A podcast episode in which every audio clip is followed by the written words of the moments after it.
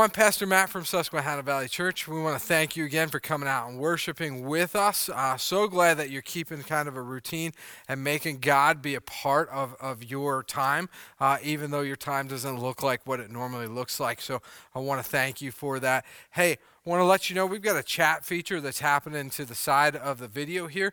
You're more than welcome to uh, to engage in that. Now, you might be a person who like this service time that's sacred. You want to play pay 100% attention, then that, hey, that's great. Just ignore that feature. But if you're a person that really misses out on some of the fellowship because we're not able to, to get together, consider that chat part kind of like the lobby. Feel free to engage and talk about different points that we're talking about. Uh, just say hi to each other. It's a time to really um, make the church feel like more than just a computer screen. So um, let's go ahead and pray, and we're going to jump right into it. Father God, we thank you and we praise you for your promise to be with us, to be near us.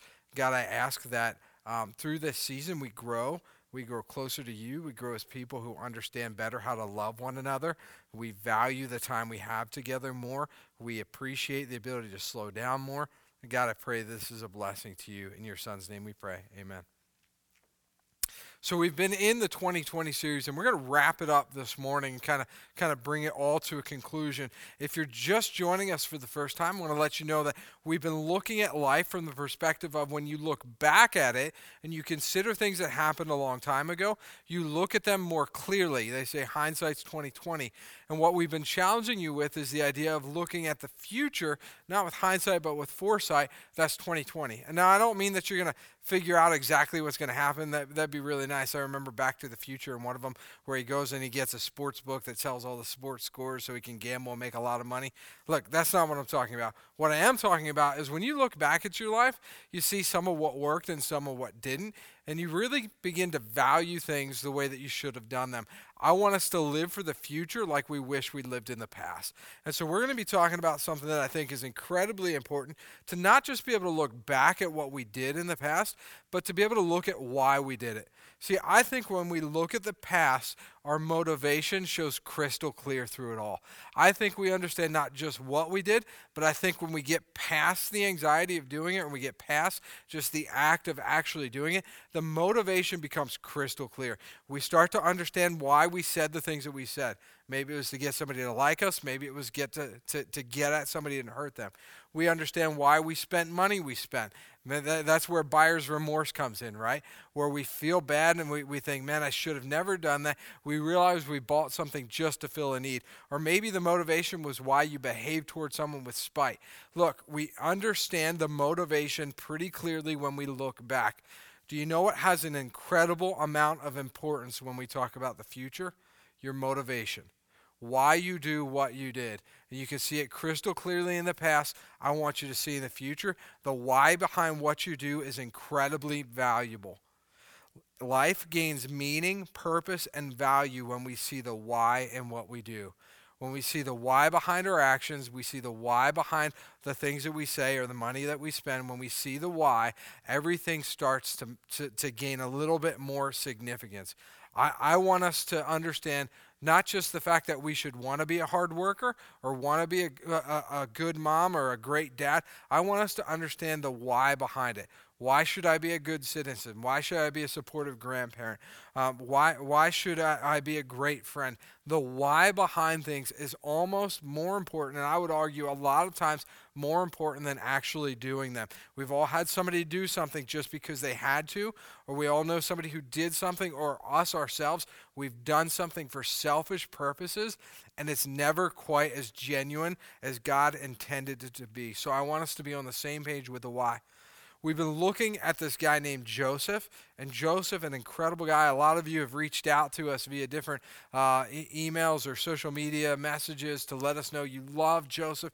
You love hearing about his, his life. Uh, uh, one of the guys from church who's uh, just a, a, great guy to talk to, he, he gave me a call on the phone and was talking to me about how this, uh, this life of Joseph has been such an incredible reminder to him and, and just brought a joy to him in this time. So I love that that's happening.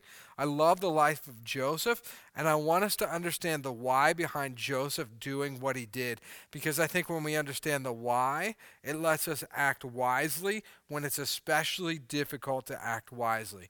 I think if we understand the motivation, we have the right spirit about what God wants us to do, to do, we can do it when it's especially difficult to do.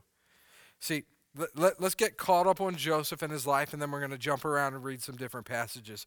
Joseph is a guy whose brothers hated him, they beat him, with intention of killing him. They had a better plan to sell him as a slave. He becomes a slave. Um, as, as a slave, he's a hard worker, earns the trust of his slave master, rises to the top of, of the, the household where he's framed by the wife of the slave master, thrown in jail. He spends a long period of time in the jail. He meets a cupbearer. The cupbearer is somebody who, who remembers him eventually when he gets out of prison. Joseph ends up in front of Pharaoh, second in command of all of Egypt and he's there uh, and he's he's raised to the point where where he is really the one administering good to the entire nation of Egypt. The scene of the story shifts and a great famine falls over, all over the nation of Egypt and over what was Joseph's homestead as a child as well. And so the story is going to shift to a time where Joseph's family is going to need to travel to Egypt to, re, to, to get new supplies, more food to be able to survive. We're going to pick it up at that point where Joseph and his father Jacob, in Genesis chapter 4, Joseph's father Jacob is about to send his sons off to get more food from the land of Egypt. Genesis 42 and verse 1. When Jacob learned that there was grain in Egypt, he said to his sons, Why do you just keep looking at each other? He continued, I have heard that there is grain in Egypt. Go down and buy some for us, so that we may live and not die. And so they set off on a journey, leaving their homestead to go to Egypt to get food so that they can survive the famine. Um, and just as God has so masterfully orchestrated, they go to get food in Egypt, having no clue that the guy that they're asking for food, who's in charge of the whole nation of Egypt, happens to be their brother Joseph. The same guy they beat many years ago, the same guy they sold off as a slave many years ago, and they go to get food, and Joseph's their guy.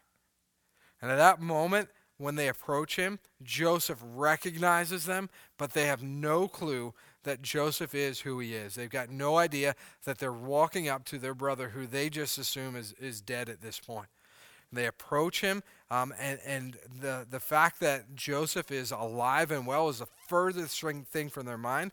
It's been several decades. Uh, and, and really, I'm going to summarize three or four chapters of the scriptures here. They go before Joseph. Joseph knows them, and he pretends like he doesn't and he sends them on a journey so that he brings their whole their whole family is brought before him so he can reveal himself to them together in Genesis chapter 45 and what is an extremely emotional reveal we pick it up in verse 1 then Joseph could no longer control himself before all his attendants and he cried out have everyone leave my presence. So there was no one left with Joseph when he made himself known to his brothers. And he wept so loudly that the Egyptians heard him, and Pharaoh's household heard all about it. Joseph said to his brothers, I am Joseph. Is my father still living? But his brothers were not able to answer him because they were terrified at his presence. Then Joseph said to his brothers, Come close to me. When they had done so, he said, I am your brother Joseph, the one you sold into Egypt. And now do not be distressed and do not be angry with yourselves for selling me here because it was to save lives that God sent me ahead of you. For two years now, there has been famine in the land, and for the next five years, there will be no plowing and reaping. But God sent me ahead of you to preserve for you a remnant on earth and to save your lives by a great deliverance. So then it was not you who sent me here, but God. He made me father to Pharaoh, lord of his entire household, and ruler of all of Egypt. I don't know about you, but I'm just absolutely amazed at the statement that Joseph makes here. This is incredible because if you or I were in the position of Joseph and we were revealing our identity and we had the opportunity to get even, to pay back, I mean, Joseph could do whatever he wants. He's practically in charge of the entire nation of Egypt at this point. And he looks at them and he makes this incredible statement I'm your brother Joseph the one you sold into Egypt, and now don't be distressed and don't be angry with yourselves. If you were in his shoes, I want to ask you to think How would you honestly answer the question if you were finishing the second half of that statement?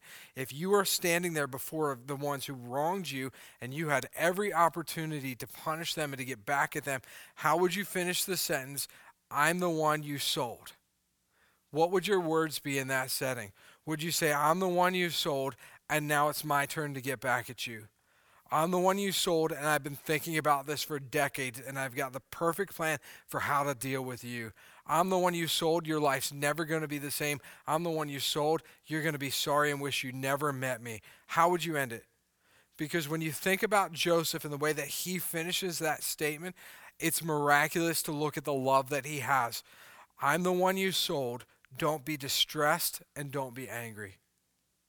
I think those statements are absolutely beautiful. I think they're beautiful because they remind us of Jesus' love.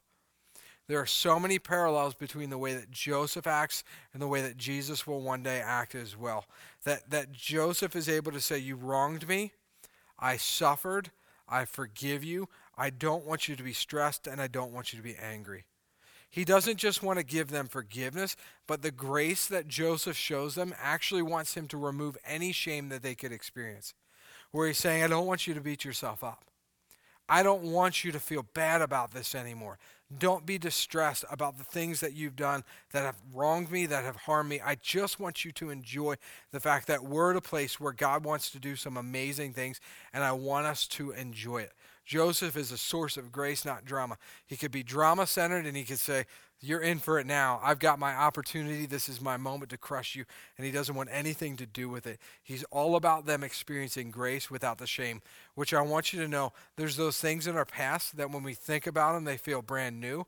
We get embarrassed, some of us even visibly. If we were to remember some of the worst things we've done, you could tell we look embarrassed because it feels new on our face.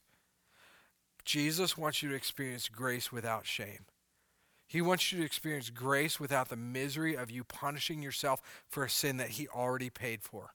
What you did was wrong, and He dealt with it on the cross. It's been covered by the blood of Jesus Christ. I love listening to a theologian named Colin Smith. I've actually just recently found some of his stuff. But one of the things that he talks about is we take our sin and we bring it under the blood of Jesus Christ. In other words, when Jesus shed his blood, he paid for our sins. And I'm going, my past, Jesus, I bring it under your blood. It's no longer mine, it belongs to you. And if you can do that, you get to experience grace without the shame. And I love the way that Joseph gives his brothers grace without shame. He doesn't want them to pay for it anymore.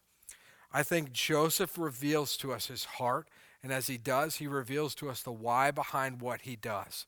He does the things that he does, not because he, he wants the credit, not because he wants the glory. He does them because he loves Jesus Christ. And he wants us to see his why influence influences life. The motivation teaches him two things primarily. The first one is this his motivation to love God teaches him why moments matter, why the little things in life can be a big deal, why moments matter because God is doing something through them. And Joseph could take those opportunities for himself. He could make them about his power, his promotion, and his glory. But instead, Joseph wants to do it for God and he's concerned about God's greatness and God's glory and God's plan through it all. If you want the absolute best that God has for you in life, this is what you need to know, and I cannot stress this too much. Full life, abundant life that God wants you to have, the most satisfying life, comes when you make the motivation of your life match God's motivation for history when you make when you make the motivation for life match God's motivation for history. If it's about God getting the glory as you love him and love other people, when the why you do what you do coincides with him. When why you wake up, why you go to work, why you're a loving mom and why you're a caring dad or why you're a supportive grandparent, when the why matches God's why for history, that's when life gets as good as it can be what you'll find is there are things in life that tempt us, and those temptations are all about exchanging the why for you as or the why for God and making it a why for you. Temptation comes along and it takes an action and it gives you an opportunity to do life for you or to do life for God. And temptation is trying to replace the why behind what, what you do in life. Temptation is an invitation to miss out on the preparation and the prospects that God has for you. It's inviting you to a different path, to walk a different life, to have a different journey than the one that God has for you. And you'll miss out, you'll sidestep some of the great things that God has for you because temptation is either going to be an opportunity for you to be solidified on the path that God has or it's going to pull you to the side and take you off course.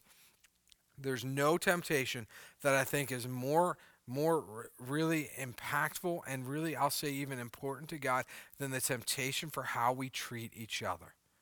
The temptation for whether or not we interact with other people with grace. I think people are incredibly important to God, and I think grace is incredibly important to God. And the temptation to behave towards other people with or without grace, I think, are some of the greatest moments, the biggest deals in our life. People are cherished by God, and grace is so central to the heart of everything that He's doing, so that how we treat Him, how we treat them, and when we have the chance to hurt them, becomes some of the most defining moments in our life. Joseph, when he's in power and he's standing before his brothers who are kneeling down in front of them, wondering whether or not they're going to breathe another day, they're going to wake up for tomorrow, he looks at them with an unparalleled opportunity for revenge, but he also knows it's an unparalleled opportunity for grace. And his integrity, which we've looked at throughout this, this entire series, his integrity calls him to understand the gravity of the opportunity in front of him that this is the, a profound moment in his life, the life of his brothers, the life of his family, and anybody who's ever going to hear about this story. He may not get another chance at this, and so if he gets it right, there's a good chance that God's going to do something big. When you understand the why of life, that God is doing what he's doing for his glory, so that we love him and we love other people, then the moments of life don't seem so small. They seem like moments where we can have a genuine influence to love the people around us, and maybe, just maybe, God's going to do something big, especially when it deals with other people, and especially when it deals with showing other people grace. Here's how you can get here, because it's the second thing that Joseph sees that is so profoundly important. You get to understand that other people's attacks aren't all they seem. While other people have a why in their life, and that why sometimes might be directed to hurt you.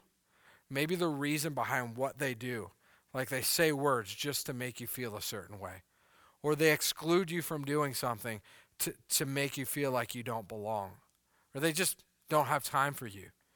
The why of other people, what Joseph understands, the why of other people is overruled by the why of God. Other people may do things for certain reasons, but the reasons of God are up here unaffected by it all. People have reasons for why they do what they do, and when they're done against you, they could easily throw a wrench into your plans. It could easily distort things as you wanted them to be. But here's what you must understand while other people can throw a wrench into your plans, they cannot throw a wrench into the plans of God. The plans of God are unaffected and untouched by the people around us. They can do what they want, but it's not going to throw him off. And I was thinking about that with my own life. And what that meant for me was then the moments where I didn't think God knew what he was doing are really moments where I was learning what it actually meant to trust God. See, th- this is why this is why we understand that God's greater purpose is there even when other people have an attempt to pain us. Why others' attacks aren't all they seem. Because on one level, it seems like God doesn't know what he's doing. On another level, it seems like God is entirely in charge and knows just what he's doing. This is why Joseph could be gracious, because he saw the moving force in his life was not the people around him, it was the God above him. So, even though there were people directly active in changing the course of his life, the big picture of what God was doing was never distorted. You see it crystal clear in Genesis 45 and verse 6. God sent me ahead of you to preserve for you a remnant on earth to save your lives by a great deliverance.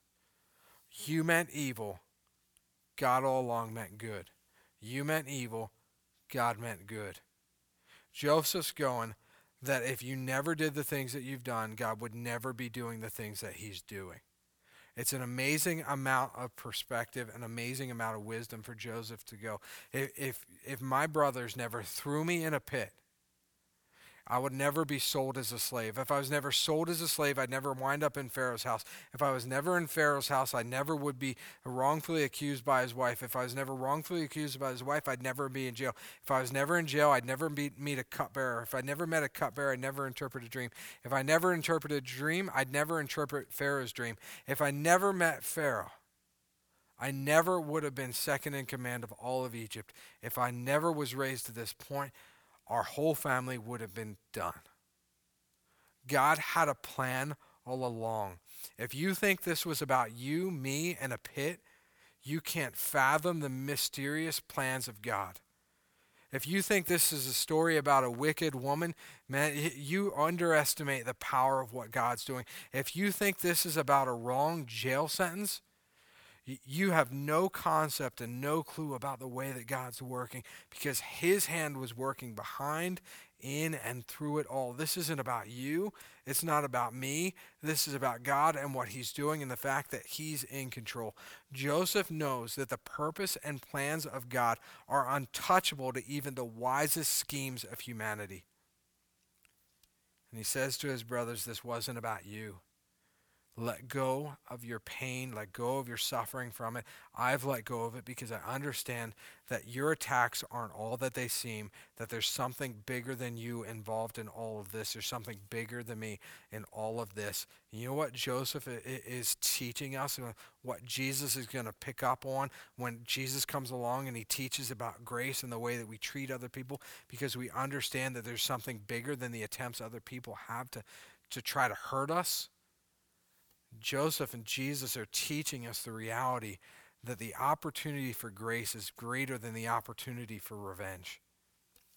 That grace is more gratifying than revenge. You know what? You know what grace side by side with revenge is like. You know what it's like? Imagine for a second if you went into to like the greatest bakery in the whole world, and of course you knew it would be about food with me when it came to an illustration. But so just imagine you went into the greatest bakery in all the world, and you walk in, and they've just opened up. And the smell of the aroma of freshly baked bread is just it, it hits you, and it's so satisfying. And, and you walk up and you see the display, and they take out some some freshly baked loaves, and they set them in front of you, and, and you go to order and you say, Excuse me, do you have any stale crumbs? Do you have anything that's a couple weeks old and is really not that good anymore? That's what choosing revenge when you have an opportunity to show grace is like. Re- revenge is like is choosing moldy leftovers instead of instead of a, fri- uh, a fine dining experience. See, revenge is like the stuff that you really don't want. And for some reason you find yourself looking at it and thinking maybe this is maybe this is appetizing. And grace is so much more gratifying. When you have grace, and I mean grace as grace as God designed it, where it's without the stipulations, where I'll forgive you if you change, and if you don't do anything like that again, then I'll, I'll forgive you, I'll love you. When you take the stipulations away from grace and you let grace be grace, grace is always sweeter, healthier, and more satisfying than revenge ever could be. Ever could be. Way, way better. You know why? Because grace says, God, I get you. I get that you love me. I get that you forgave me. And, and to be honest with you, I love the way you love me. And I love the way you saved me. I love the way you changed me. And in fact, I love it so much that I'm not content being the only human being on this planet to experience it. And I love it so much that it inspires me to look at the way that other people have wronged me and I want them to experience. I love grace so much. I love that that satisfying, delicious aroma and flavor and the taste of bread that I want to share it with somebody else. I want the person who wronged me to be delighted in the same grace that I am. Grace is way more gratifying than revenge. Listen to the grace as Joseph speaks to his brothers in Genesis 50. But Joseph said to them, Don't be afraid. Am I in the place of God? You intended to harm me, but God intended it for good to accomplish what is now being done, the saving of many lives. So then don't be afraid. I will provide for you and your children. And he reassured them, reassured them and spoke kindly to them. I, I love it. Am I in the place of God? Am I going to be judge of this all? Did I orchestrate this all? No, I couldn't have. But you know what I can do? I can give you grace. And it's, it's, it's only the grace of God that leads him to consider his offenders. Look at the compassion he has. He wants to remove their fear. He wants to remove their shame. He wants to remove their anxiety. He wants to remove their uncertainty. He wants to take them out of a place where, where he could punish them, where he could give them revenge. He wants to bless them. I, man, I love this. I love it because I've lived it. I love it because that's what God's been for me. You know why? Because when you look at Joseph and you're impressed with Joseph, do you know why you're impressed with Joseph? Do you know why you look at Joseph and you say, wow, that's incredible? Do you know why? Because when you look at Joseph, you know what you see? You see glimpses of Jesus Christ. The, the, the good and compassionate brother, that's Jesus. The guy who forgives those who made him suffer, that's Jesus. The one who wants to release others of their wrong, bless them out of their abundance, that's Jesus.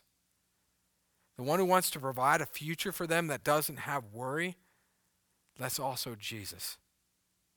When we look at Joseph and we say, wow, look at his integrity, look at his love, look at his kindness, look at his mercy, look at his compassion and his grace, you know what you're saying? Look at the glimpses of Jesus Christ in his life. You know why I want you to have integrity? Because I want other people to see glimpses of Jesus Christ in you. I want them to look at your kindness. I want them to look at your grace. And I want them to see a little bit of Jesus Christ in you. There's nothing sweeter, there's nothing better than the grace of Jesus Christ. We are a church that's going to be a source of grace. I want you to be a source of grace. There's nothing more exciting than giving grace out to other people in life. Let's pray. Our God and Father, we thank you. We wouldn't even know what grace was if it weren't for you. And Lord, I want us to be a church. And Lord, I want this to feel like church right now. I want us to feel the community of our brothers and sisters in Christ watching this together, inspired by your love. God, I want us to know your love newly right now. And I don't want us to be a church that knows a tiny bit of grace. I don't want us to be a church that knows casual grace.